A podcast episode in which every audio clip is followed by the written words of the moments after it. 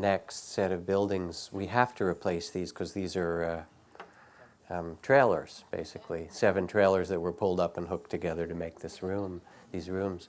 Um, but they only last modular buildings a certain time and they start to fall apart. So we're trying to create, as we have this beautiful retreat hall, um, uh, a really good community space for our community and for the also the things that happen in the community in this the, the valley here. So. So let yourself sit comfortably, and um, I'd like to speak tonight um, in a way that I hope is relevant and useful to you. And let yourself listen the things that seem helpful or that are reminders to your heart of some understanding or wisdom. Um, please take them. The rest of it, let it go.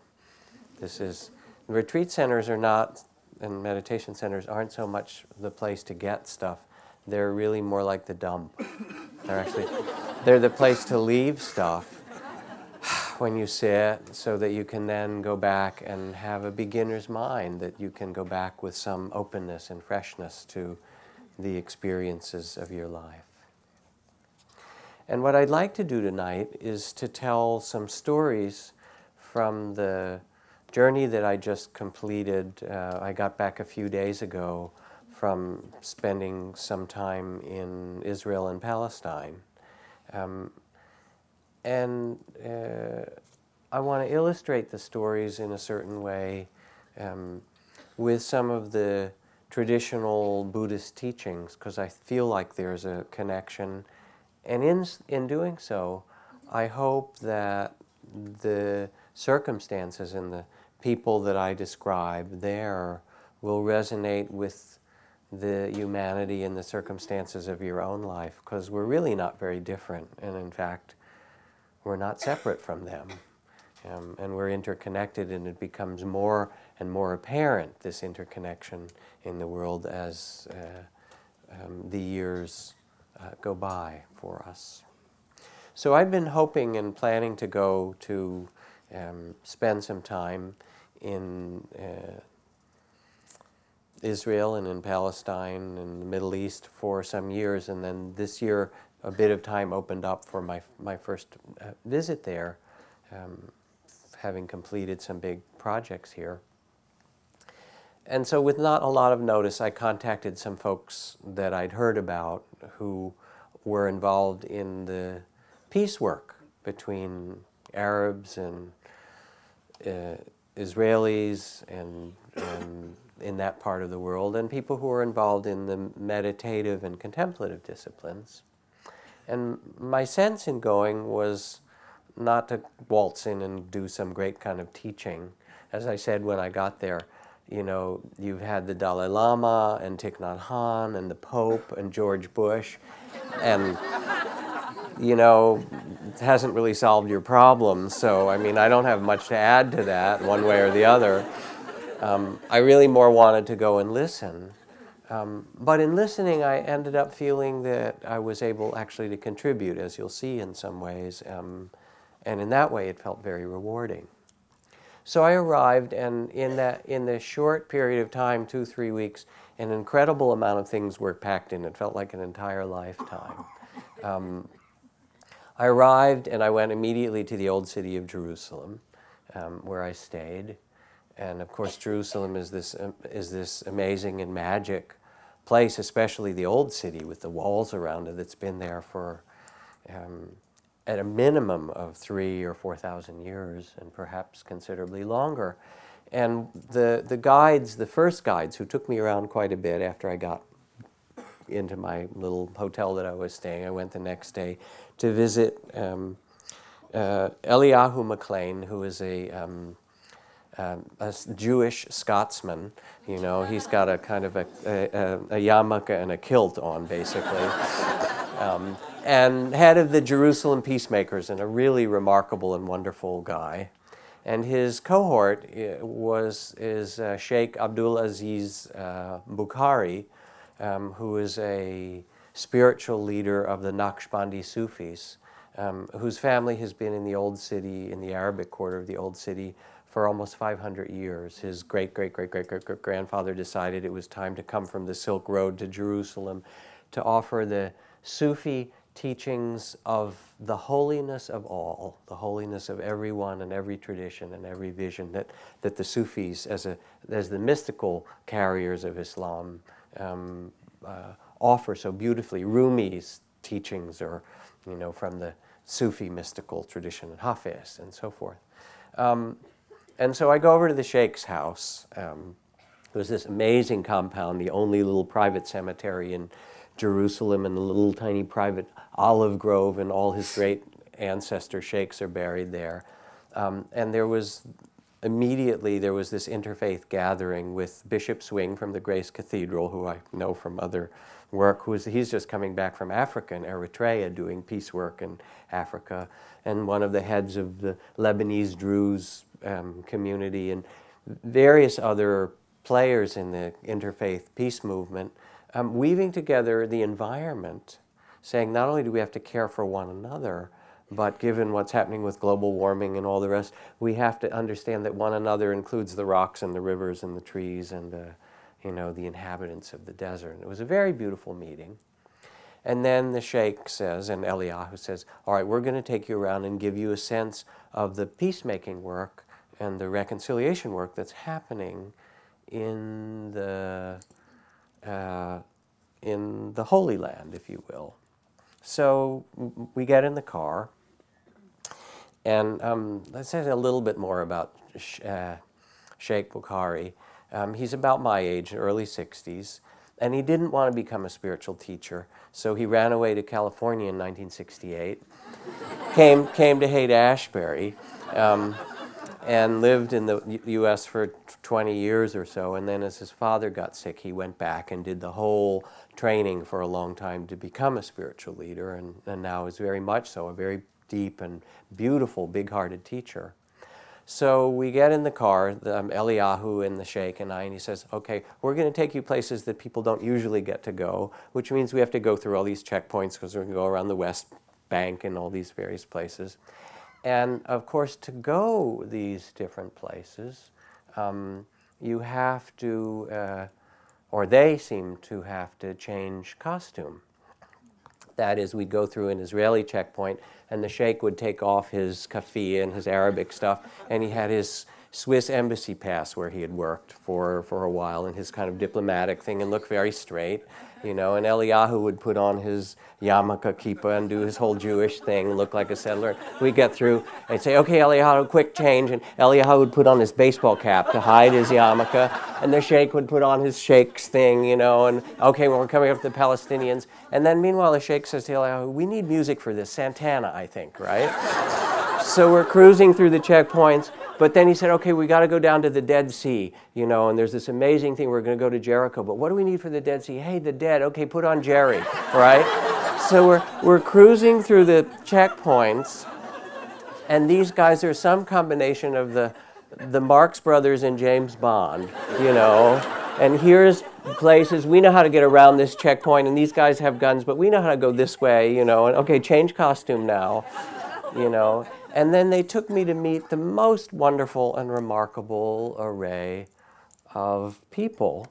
Um, the Sheikh himself had recently come back from Gaza, which, as you know, is kind of a pressure cooker for the poor people of Gaza and what's been happening there with the Hamas uh, um, winning military control of Gaza and then the Israeli government and military trying to enclose that and so forth.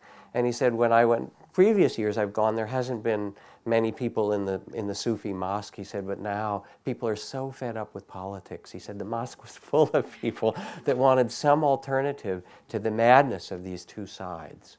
Um, and what you see there um, in traveling around, and I will again tell the stories of the various people and and uh, what I met um, was. Uh, uh, this kind of polarity that we also experience in our country of those who are caught in a kind of propaganda about the other side and the enemy and the other, one side or other, there's a lot of that. And then those who are really living from a kind of humanity of their heart, on whatever side it happened to be, where the sides get dropped, and instead it's just us.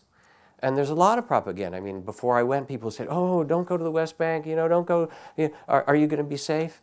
It's propaganda. It was completely safe. It was absolutely fine. You could go, and people would show you around, and people are incredibly generous and gracious throughout Israel and throughout the West Bank and Palestine.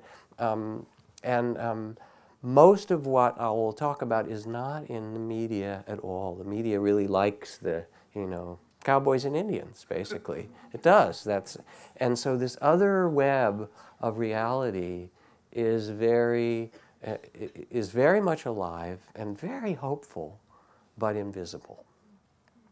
So um, if you read in the Dhammapada, which are the verses of the, the kind of of the awakened utterances of the Buddha, um, it begins with the verse Mind is the forerunner of all things. All that we are arises with our thoughts. With our thoughts, we create our world. Speak or act with an impure heart and mind, and s- sorrow or trouble will follow you as closely as the wheel follows the ox that draws the cart. Speak or act with a pure heart and mind, and happiness will follow you as closely as your own shadow, unshakable. So, getting there and then having these teachings, wandering around the old city especially, you could really see the truth of we are what we think. Because a lot of Jerusalem, not to speak of a lot of America and all of the things that we're involved in, whether it's internationally or within the differences of our own community, is based on the ideas we have of ourselves and others. Um, you might call it identity politics.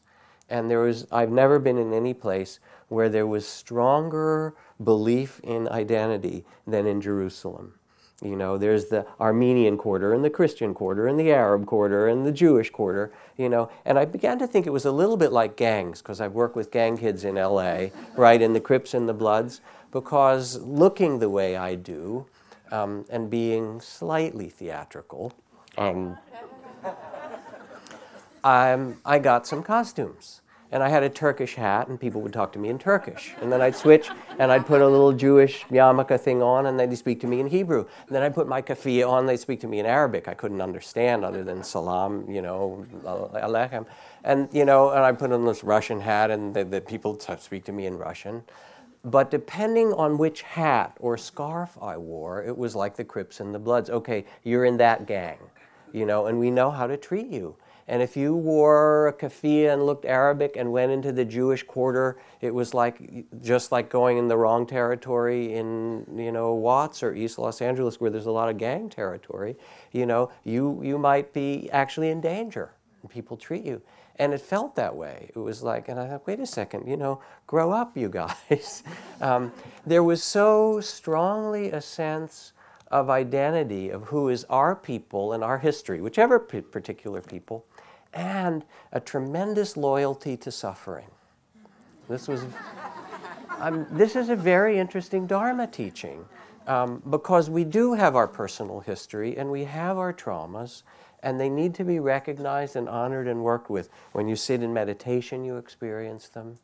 But if we make that our identity, if we make our history our identity, there is no possibility of freedom. We're bound, like the Northern Irish Protestant and Catholics, to say, well, in 1644, you, your people marched through our neighborhood and dissed our people and burned our church, so now we're going to do that in 19, whatever it happens to be. And, and it, there's no end to it and you could feel the kind of victimology that was there. It was quite extraordinary. The, the loyalty to suffering and the, the way that people would categorize one another. And of course, there is tremendous trauma. There's been, you know, decades or centuries of violence, of dispossession, of oppression, of theft on every side in all these parts. I mean, you talk to the Armenians and then you have to deal with the Turkish, the, with the Armenian genocide that happened at the turn of the century. Everybody has some painful part of history, and it is heartrending. It's so deep. And yet at the same time, who are we? You know, people would ask me, "Are you are you Jewish?" And I'd say, "Well, I certainly born Jewish, and I have this whole you know Jewish family and identity." But I would say, as Ram Dass used to say, "I'm only Jewish on my parents' side," right? and there's something really important about that. Um, it says in the Buddhist teachings, the texts begin, O nobly born, are you who are the sons and daughters of the awakened ones, remember who you really are. And if, if we take our identity um, to be completely who we are, then we end up in fundamentalist ways, which we all know about. But if we see that that's a piece of our identity that needs to be respected, everybody's culture and ethnicity and you know orientation, all those things can be loved and, and respected, but it's not who we are in our deepest essence. And when we lose sight of that in ourselves, we suffer. And when we lose sight of it in others, we suffer and we cause suffering. So then, you know, I spent time just trying to listen to how all this was playing out and, and the kind of fear that gets communicated when people believe in those identities, even though actually they're all, especially in, in, in you know, the Abraham, Abrahamic tradition of Islam and Christianity and Judaism, I mean, they're all children of Abraham. You know, and I went to the, I'll tell later, I went to the tomb of Abraham, you know, and one half of it is the mosque and one half of it is, and then these, all these guys with their, their guns and stuff. And the other half of the building is the, the Jewish temple, you know, and of course, and, and, our sheikh got us through all of that and kind of from one side to another. But you can't, ordinarily, you can't go from one side to another. Um, but let's see, and then I started to think okay, there's Isaac and Ishmael, there's Cain and Abel, there's um, Jacob and Esau. Oh, these guys have been at it for a really long time and they like to fight. I mean, there was really a. So, the next verse from the Dhammapada where the Buddha says, in this most profound way, in this world, hatred never ceases by hatred, but by love alone is healed. This is the ancient and eternal law. He says, Look how he abused me, he beat me, he threw me down and robbed me. Continue such thoughts and live in hate, live in suffering. Look how he abused me, beat me, threw me down and robbed me. Abandon such thoughts and live in love, live in freedom. So we've all suffered, each of us in our different ways. And what do we do with that suffering? The suffering can either ennoble us or it can perpetuate the cycles of hatred into yet another generation. And one of the groups of people that I met with going into Ramallah um, was the um, Combat Veterans for Peace. I met this beautiful man named, uh, in Bethlehem too, in, and in Ramallah. Um, one trying to remember the last name, Suleiman al, I don't remember his last name, and another fellow who is one of the founders of it, and another fellow, Ahmed. Um, and Ahmed was ta- telling his story, and he said, You know, I was a soldier on the Palestinian side. And he said, You know, I felt like we'd lost everything, and I had to protect my family and my people and so forth. And he said, But when my two younger brothers died, I, he said, I just, I lost heart. I couldn't do it anymore.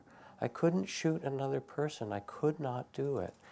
Um, and I, I, I, he was one of the people that founded Combatants for Peace and made some tentative bridges to a group of Israeli veterans who were coming out of the army in Israel, and the same good heart saying, I simply can't do this anymore. Um, and so we talked together about what that would mean. And then in, in their office, there were these, there was a whole strategy board like you see at any nonprofit. Let's see, how do we get each other to stop seeing one another as enemies? Um, how do we hear the sorrows from one side to another? How do we make genuine dialogue between these people who have been so estranged from one another? And part of what's interesting is not so much that the Dalai Lama or Thich Nhat Hanh or whoever it happens to be has gone there to offer teachings, but that some of the skillful means that have come through Dharma understanding and Western consciousness have started to spread in both Palestine and Israel. For example, Marshall Rosenberg's nonviolent communication All around people were using that. And council, which is taught by Jack and Jacqueline Zimmerman from Ohio, a way of sitting in a circle and holding a talking piece and listening respectfully to one another. And the Palestinian and the Israeli side both, people were sitting in council and holding a talking piece and listening to one another. And mindfulness practices were being used. So the, the principles of our meditation and the principles of training how to listen to one another, to undo the hatred that never ends by hatred, to undo that cycle of violence, which really starts in the heart, were being used there. And it was beautiful to see and quite inspiring.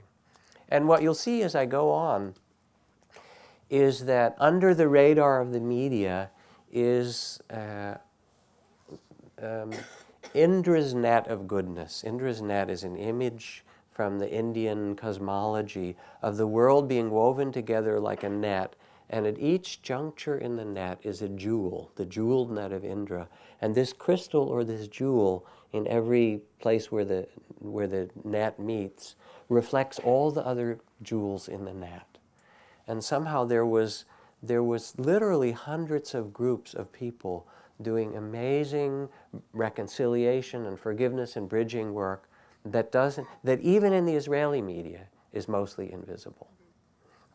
Um, and one of the things I realized that I could do, I didn't do very much there, but one, was to come back. I've already been talking to some more of the major American media and begin to tell some of these stories that you will hear. So, next verse from the Dhammapada.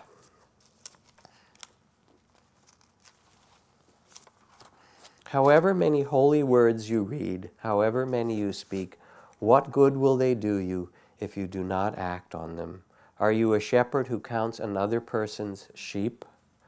Read as few words as you need, speak fewer, but act from the heart. Give up the old ways of enmity, of folly. Know the truth in yourself and bring peace to all you touch. Very simple, universal teachings. You could read them really in any great wisdom tradition.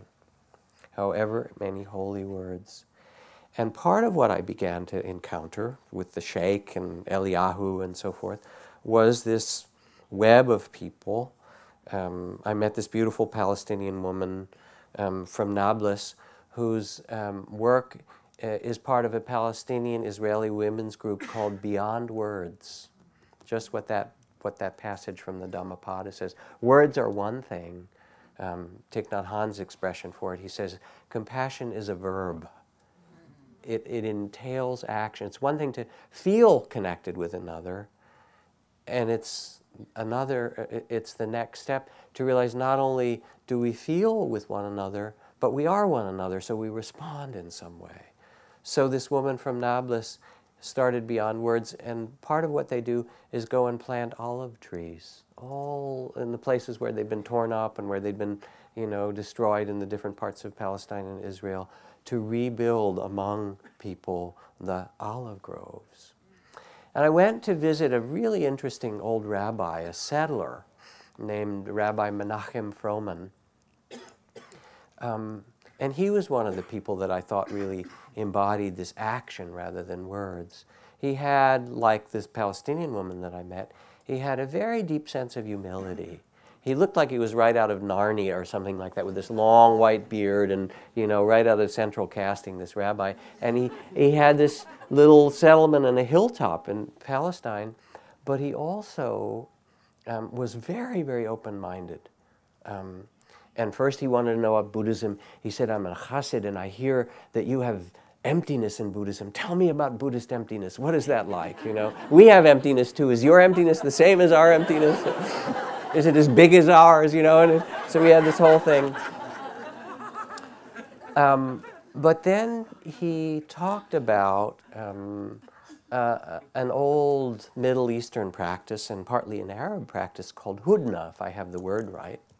Um, and it turned out that this settler rabbi um, was good friends with the leadership of Hamas, which is running Gaza and so forth as well as some people in the Israeli Defense Ministry. And in fact, he said, here's the document we've been working on the last two weeks to make a secret peace thing between Hamas and the Israeli military.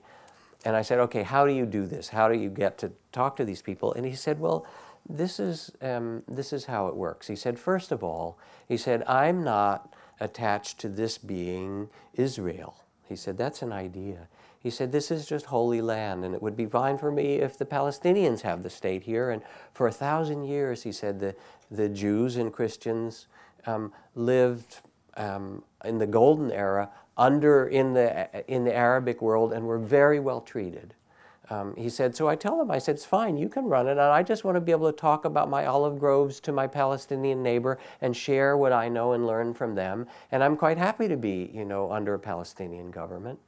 Um, so the hudna is this if there was some great rupture in the communities, in the Arabic communities, um, and uh, someone was killed or something terrible happened, there might be in the minds of the families or the people some notion of, of revenge.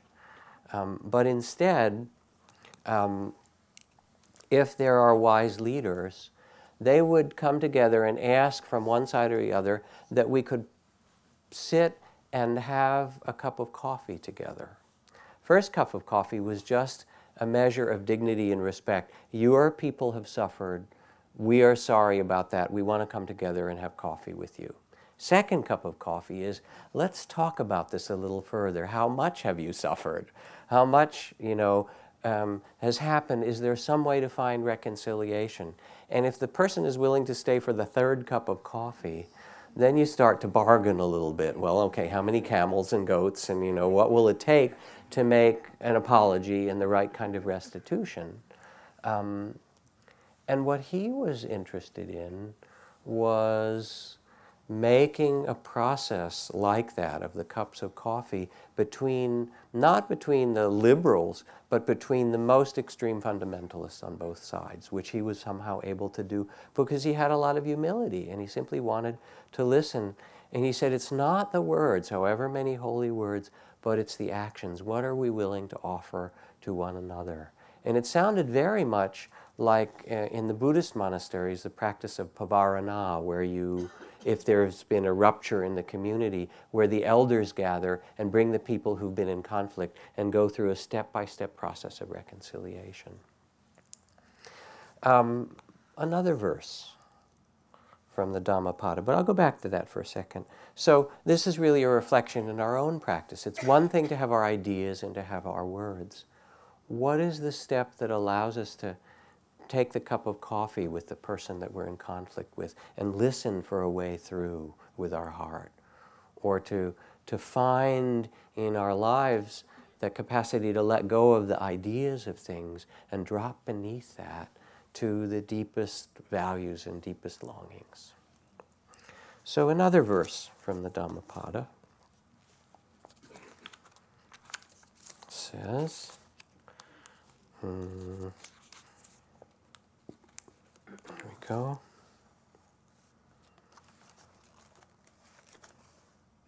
That's the right one.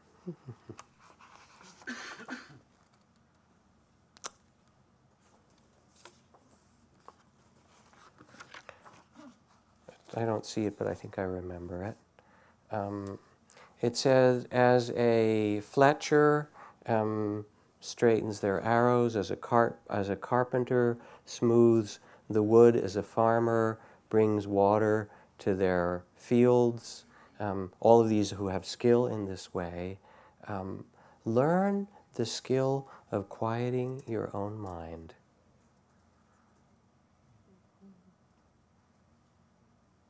Learn to sit, learn to follow your breath, learn to quiet yourself.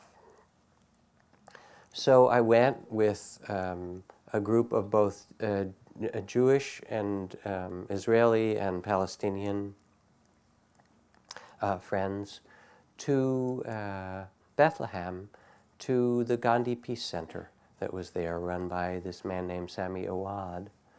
Um, Holy Land Trust, it was called. And one of the key questions that they asked um, there, they said, and I hear it over and over here at Spirit Rock, is we are um, engaged as activists in, con- in a world of a great deal of conflict and a great deal of aggression and, and, and so forth. how do we keep our own hearts quiet and clear in the midst of all of this difficulty? How do you bring water to the parched land? Um, and they said, "Would you please teach us some meditation?" So I did a series of teachings for the for the Gandhian people um, who were there, um, and they said, "We try and sit and meditate as Gandhi did before he did his salt march, when they all these hundreds of thousands of people went to the sea. And listen, what would our salt march be? What is a nonviolent way for the people here to express their longing and their need for for for peace and justice?" So we sat for a while, and then part of what came from this was talking about the languages of the contem- contemplation and the inner life. Um, to talk about working with the breath or closing your eyes or meditating didn't turn out to be culturally quite as, as straightforward and simple a translation as I might have imagined. But when we ask, well, what is it in your culture, in your language, uh, about silence, about quieting the mind. And they said, Oh, the desert. When you think about going out into the desert, then we understand silence. Or the walled garden. When you come in from the desert and you go in, and there's this little walled courtyard, and there's a fountain, and you know, and there's one palm tree or one date tree, and all of a sudden you have this feeling of the sacred space um, that is protected. And what was beautiful to hear was that they and we and everyone has an inner sense and an inner, inner set of images of what it means to quiet the mind and open the heart. What is that really like? So for you, you know, I would ask this question what is it like for you um, in your life, or what are the images, if I were to say, when you think about the times in your life when you have really deeply been able to quiet yourself, to still the mind, to open the heart, uh, to come back to yourself. Where was that? What was that place? Or what is that circumstance? And even as I begin to ask, you can sense it or feel it or remember it if you look. And then you begin to recognize that you carry it in you, that you carry the vastness of the desert or the inner courtyard with the fountain and the date tree or whatever your particular place and sacred image is, that you're never at a distance from it. It is actually here with you. And in a certain way, to meditate is just to come back and drop into this truth or this reality. Now, um, the next verse, the Dhammapada, where um, the Buddhist says, A person is not born to mastery, and those who are masters are never proud they don't talk down to others. They're not afraid. They neither see themselves as higher nor lower. They are free. So cut through the strap and the thong and the rope and unloose the fastenings and unbolt the doors of sleep and awake to liberation here and now. Never proud. Um, one of the people that I met, um, thinking of this kind of practice, was an interesting fellow um, named uh, Khalid Mahamid, um, who had been educated as a, first a businessman and then a lawyer in Europe. Um, uh, and then he realized, he said he, he came back to uh, where he lived in the Galilee um, and in, in um, Palestine, and he said, I realized that if we don't see one another's suffering and we don't see one another's pain, um, then we're not really going to be able to help one another to heal. Um, and he said, I feel like uh, everybody's been really arrogant about this, one side or another. I have my truth. This has happened to me. This is worse than what happened to another. So he made his work, um, he's making his work, the work of trying to explain the, first the pain of the Israeli Jews, and particularly of the Holocaust, to the Palestinians. And then the second step will be to explain what happened to Palestinians, to the, to the Jewish people in, in Israel. And we did a, a, walk, a peace march. We did several when we were there. But he sort of tried to do this as a, a, a trial a, run, if you will, from the Holocaust Memorial, which is an, um, extraordinarily shocking, grievous, um, difficult place to walk through and see the photos and see the suffering and the grief and the, the loss just unspeakable.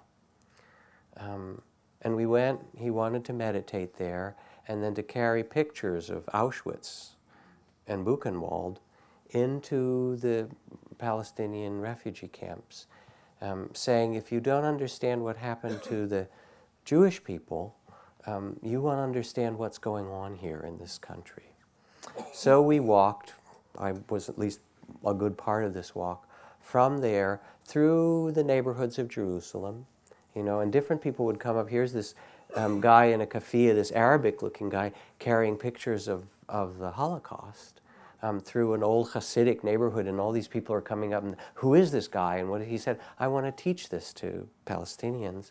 And then we got up finally to the ba barrier, to this huge barrier wall, and we couldn't get through the checkpoint there. But then he talked to some kids, and they said, "Oh, there's a hole in the wall over here," and we kind of all went, snuck through the hole in the wall. Um, and when we got on the other side, um, we started to meet a series of people, Palestinians in Ramallah, and we were going to the refugee camp in Kalandia. And um, at first, people were very resistant. Why are you doing this? We don't need to hear about this. And then he would quote these verses from the Quran about the mercy of one who sees with uh, uh, sees the suffering of another and how this is the teachings of Allah to understand one another's suffering. And he didn't talk down to anybody. He was really respectful of their pain, and he said, We have to see everybody's pain. Um, and he was very eloquent and heartfelt and quite humble about it. He said, don't, don't we have to understand the pain of one another? And then he would speak more in this eloquent way of uh, uh, the difficulties everyone had shared. Um, and in five minutes, people who would really, were really hostile wanted to learn more and were open. Um, and he'd go from one person to another in one place. And it was an interesting group because we had a gypsy um, who was speaking about what happened to the gypsies. We had a couple of Jewish people, a Buddhist, a gypsy, a few Arabs, a bunch of uh, uh, some, some Christian leaders, all walking and then stopping and speaking to each person um, as part of our practice of somehow uh, deep listening and wise speech. Um, I met with all kinds of other folks there in the course of this time. I met with uh, the head of the uh, most right wing fundamentalist party in Israel, who tried to explain to me that God teaches us that we have to hate our enemies and kill them. Um, and I listened for a while. I said, and I said, so God wants us to hate people and kill. He said, that's absolutely right, and he gave me chapter and verse. Um, and I was trying to understand him. And it wasn't just that side, it was the other side too. I met Palestinians who said, you know, we, we have to hate our enemies. It was, it, it, it's fundamentalism. Um, and I didn't think I was going to convince anybody of anything, but I simply wanted to be a witness to it all. And then when I went back into the many different peacemaking groups, I said, you know, these are dark times. They're dark times here. There's a lot of suffering, but there are also dark times in other parts of the world. And what I see is that many of you are willing to hold a lamp and a candle in the midst of dark times. And it's such an important thing to be able to do. You know this in your life. You know, when things are really difficult and when we enter dark times, what do you do? Do you get lost? Do you feel like, you know, this is the end? Do you give up in despair? Do you get angry and hateful? Or can you go to the place of uh, illumination in yourself? Can you sit quietly and come to what is the deepest values that you have and say, even though this is a difficult time to pass through, and I see it all the time here in working with people, people who have, um, a, you know, a life-threatening illness, people in the middle of a, of a, of a terrible divorce, the, the kind of dark times that we go through. What does it mean to carry the lamp of what is our heart's deepest and best values in dark times. And I began to meet people on all these different sides who were doing this. Because the enemy really isn't out there. The enemy, as my teacher said, Ajahn Chah, he said, the enemy is ignorance. The enemy is fear. And when we discover that fear is just a state, it's just a thought, fear is just I mean, have you ever looked at fear closely in your meditation? There's a body contraction, you know, your breath gets ch- changes and gets more shallow and your you know your hands get sweaty and your body will contract in this way. And then there's the whole script the, the um, audio portion comes on. And it tells you how bad it's going to be. And the interesting thing about fear is that it's always about the future Okay, it's never what's here now. What's here and now might be difficult, and it might be quite painful. Um, this is a painful moment. This is a difficult moment. But the fear is always about what hasn't come yet. It's never about what's now. We have a tremendous capacity to be present and bear what's here if we see it clearly. Uh, this is what's so. And then the little story comes in and it says, yes, but. You think this is bad, you know and then we, we, we get lost in the fear. It's that thing that where Mark Twain said, My life has been filled with terrible misfortunes, most of which never happened, right? we have all the stories about what fear is. And then what does it mean just to sit and say, This is a fearful fantasy, this is a fearful story, and here we are. Here we are in our human in this mystery of humanity, which is uns- uh, unbearably beautiful and at certain times unspeakably difficult. And we are incarnated into this. And one of the things that was amazing in Jerusalem and in all these places was that it's, it's sort of the, the archetypal nexus of the world koan of problems of how do we have difference um, and individuality and culture and history that need to be respected and trauma that has to be tended to in a wise way. And at the same time, how do we have this shared humanity in this mystery? And if it can be solved there, it will be a light for the rest of the world. So um, we led um, this beautiful peace march across Jerusalem, around the Old City, through the Garden of Gethsemane, up to the Mount of Olives, with some hundreds of people wearing these white banners. Um, and uh, in the midst of the traffic and all the things of the city, and again, a verse from the Dhammapada where the Buddha says, As the bee gathers nectar and perfume from the flower without marring its beauty, so let the wise ones wander, bringing harm to none and blessings to all. And so you wander through the world and bring benefit rather than harm.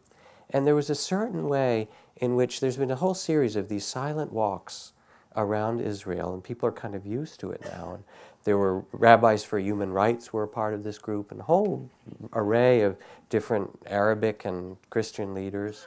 And when we got to the G- Garden of Gethsemane in the Mount of Olives, we stopped and did some meditation. And this beautiful sheikh from Nablus talked about his work in um, building bridges um, in the Holy Land. And then we sat in a circle, and one of the elders who was there, I spoke for a while, and this sheikh spoke. We were kind of leading this thing. One of the other elders said, Well, what is it that you most deeply long for in this place? And people began to speak, and you know, someone said, I just long to be able to speak to my neighbors, without, whoever they are, without fear. Um, and then this, this man stood up and he said, I lived, he was an old man, he said, I lived here um, near the Mount of Olives as a child, right where that, you know, where now where there's all this conflict. and where people are afraid of one another. And he said, What I most long for is to wander as I did as a child on this land um, and feel safe with all the different people that I meet. And it, it, we just stopped after he said that because there was this place of our humanity. This is actually how we want to live together. And what would it mean to live in this way?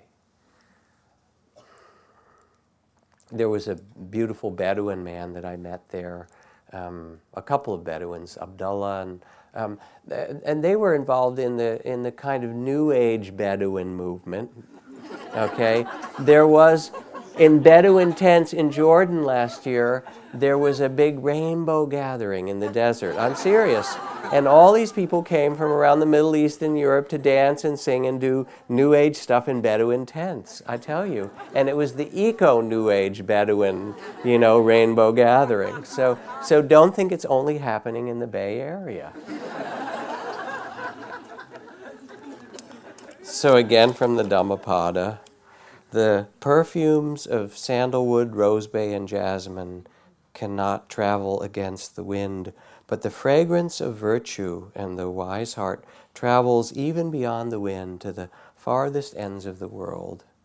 Um, live in joy, live in peace, even among those who hate, even among those who are afflicted. Live in the sweet joy of the way, it says in the Dhammapada. And I began to meet people who, in the midst of circumstances that were difficult, Israelis who were, you know, had been in the army or had been drafted or were in a place where there'd been a lot of conflict, saying, I, I don't want to live in a way that creates further conflict. Um, Palestinians, um, devoted. There was a beautiful woman named Ibtisam, which means smile in Arabic, and she was one of the heads of um, a women's movement between the Arabs and the Israelis. She'd also run for town council or town mayor, and that was a little difficult in her particular community because the sheikhs and the imams didn't like the fact that a woman wanted to be the head of things. You know how that is around the world here. Um, um, but she was so gracious and good hearted and so forth. She said, It doesn't matter. I'm simply going to plant these good seeds and something beautiful will grow of it. And that was really the feeling in, I mean, I could go on with many, many stories, but the feeling was that underneath all the hullabaloo and the conflict and the politics of it, um, that the vast majority of um, people I encountered um, had good hearts and wanted to understand one another and wanted their children to grow up in a way that was safe, wanted the things that we want um, that everybody wants for their children.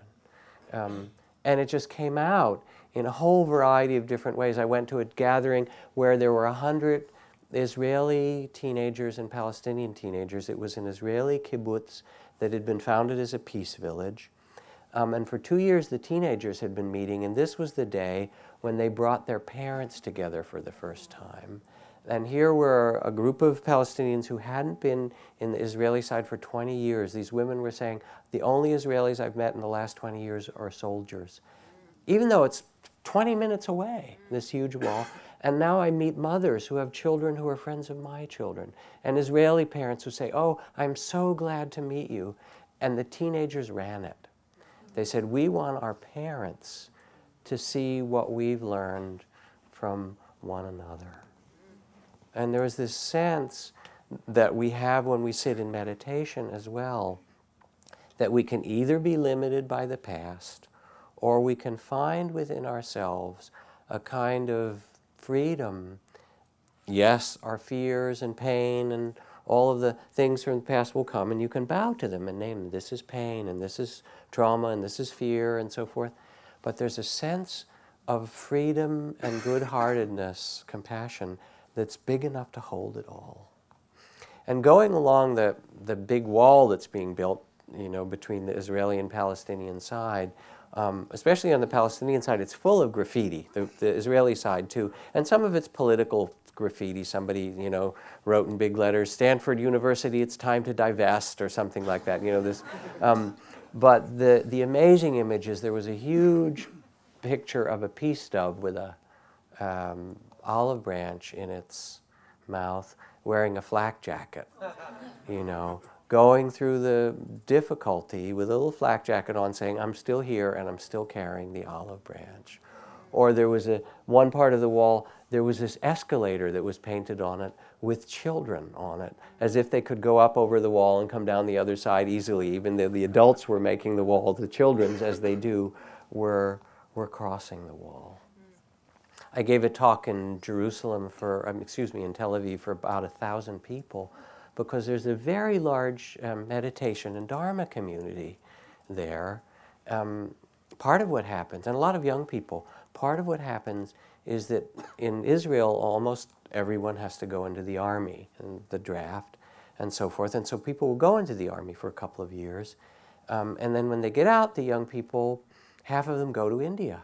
I think it's sort of the anti army. It's the way of getting, releasing what happened of being a soldier. And so there's this enormous number of young people who are coming back from India having practiced yoga or meditation and being seeds in the society uh, of looking for another way of patience and simplicity um, and um, an ecological sensibility and a bridge building um, between people. And Stephen Fulder, who's this wonderful friend that runs the Dharma community there, I worked with, the, with them and with the, the Dharma teachers and so forth. They'd been leading peace walks all around Israel and Palestine for the last 10 or 15 years, and they kind of got discouraged. And then this was kind of a lot of energy to start doing things all over again. Um, let me see this, this passage, maybe the last one that I'll read to you, where it says, um,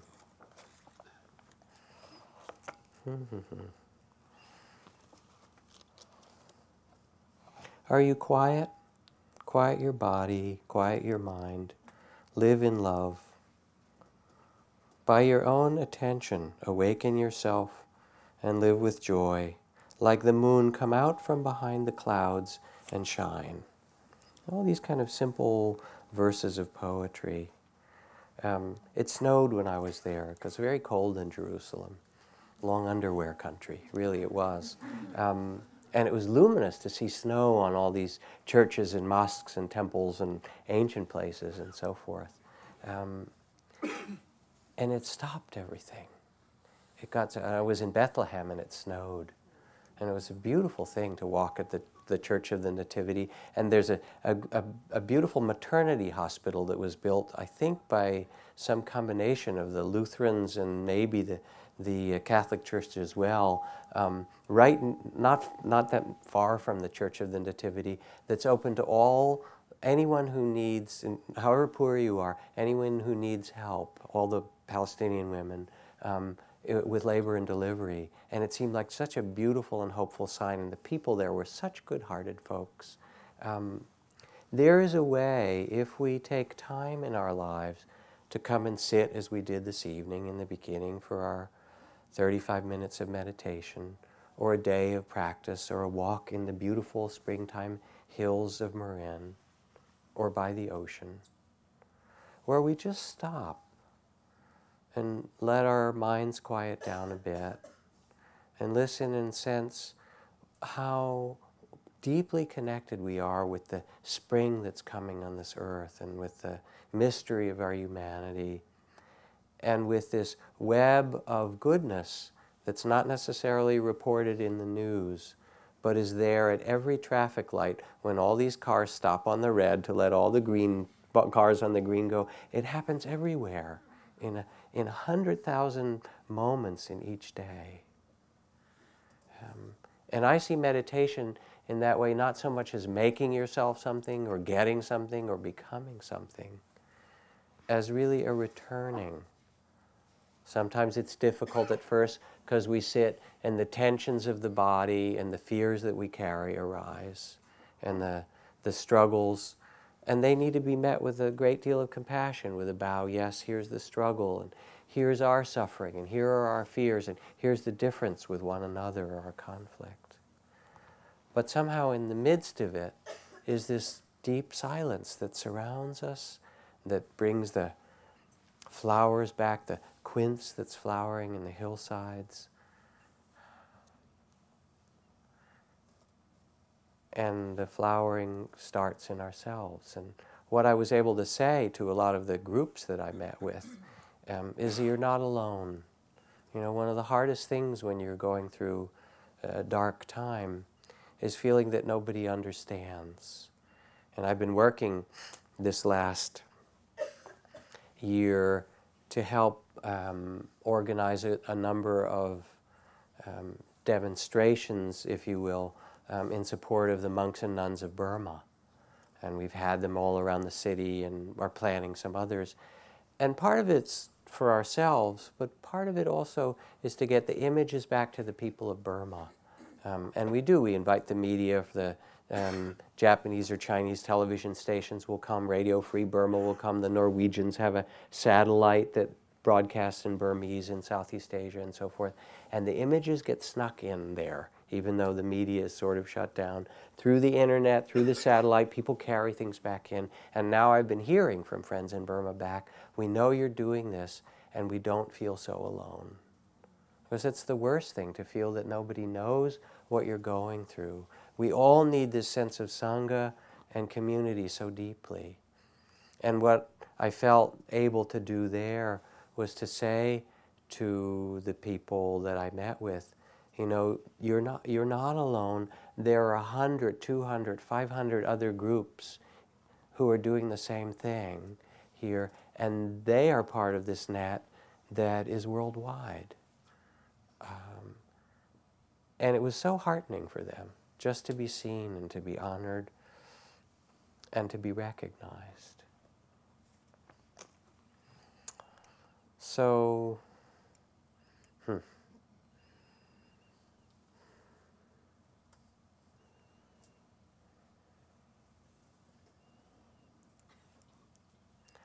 I guess I just wanted to come back and offer this alternative view of the Middle East to you.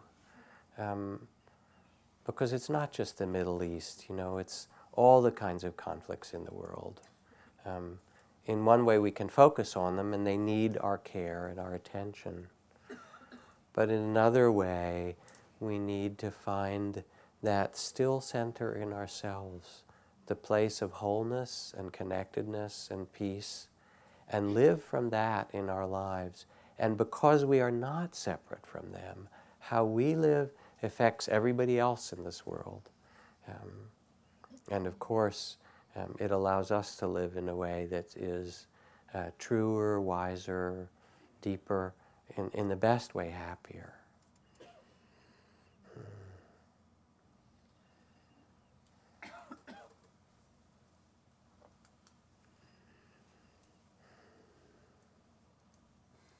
This is not the way I usually come on Monday night to teach. Usually it's a series of Buddhist teachings.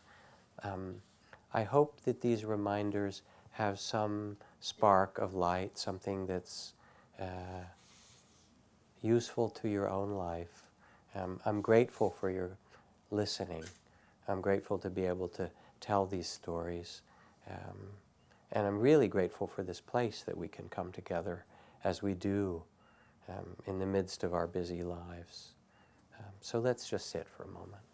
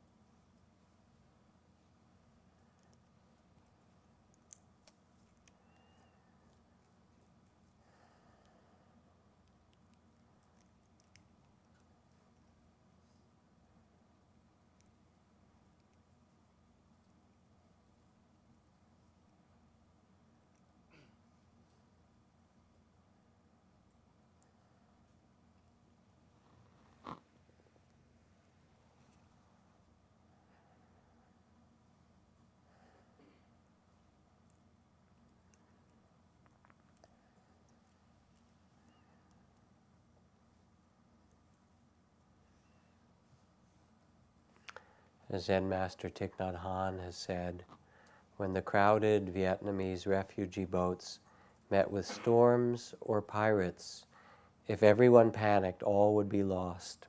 but if even one person on the boat remained calm and centered, it was enough. It showed the way for everyone to survive. May you find the place of centeredness and calm in your own heart. Carry that light and that lamp for yourself and all those you touch.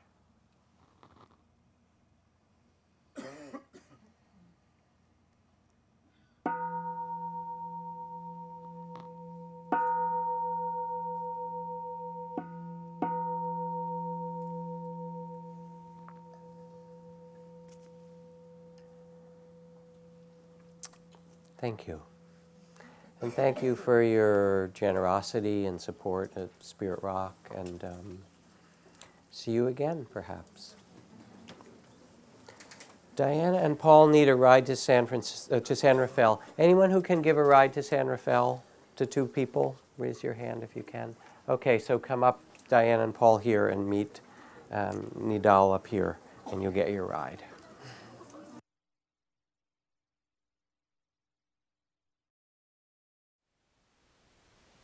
Thank you for listening. To learn how you can support the teachers and Dharma Seed, please visit dharmaseed.org slash donate.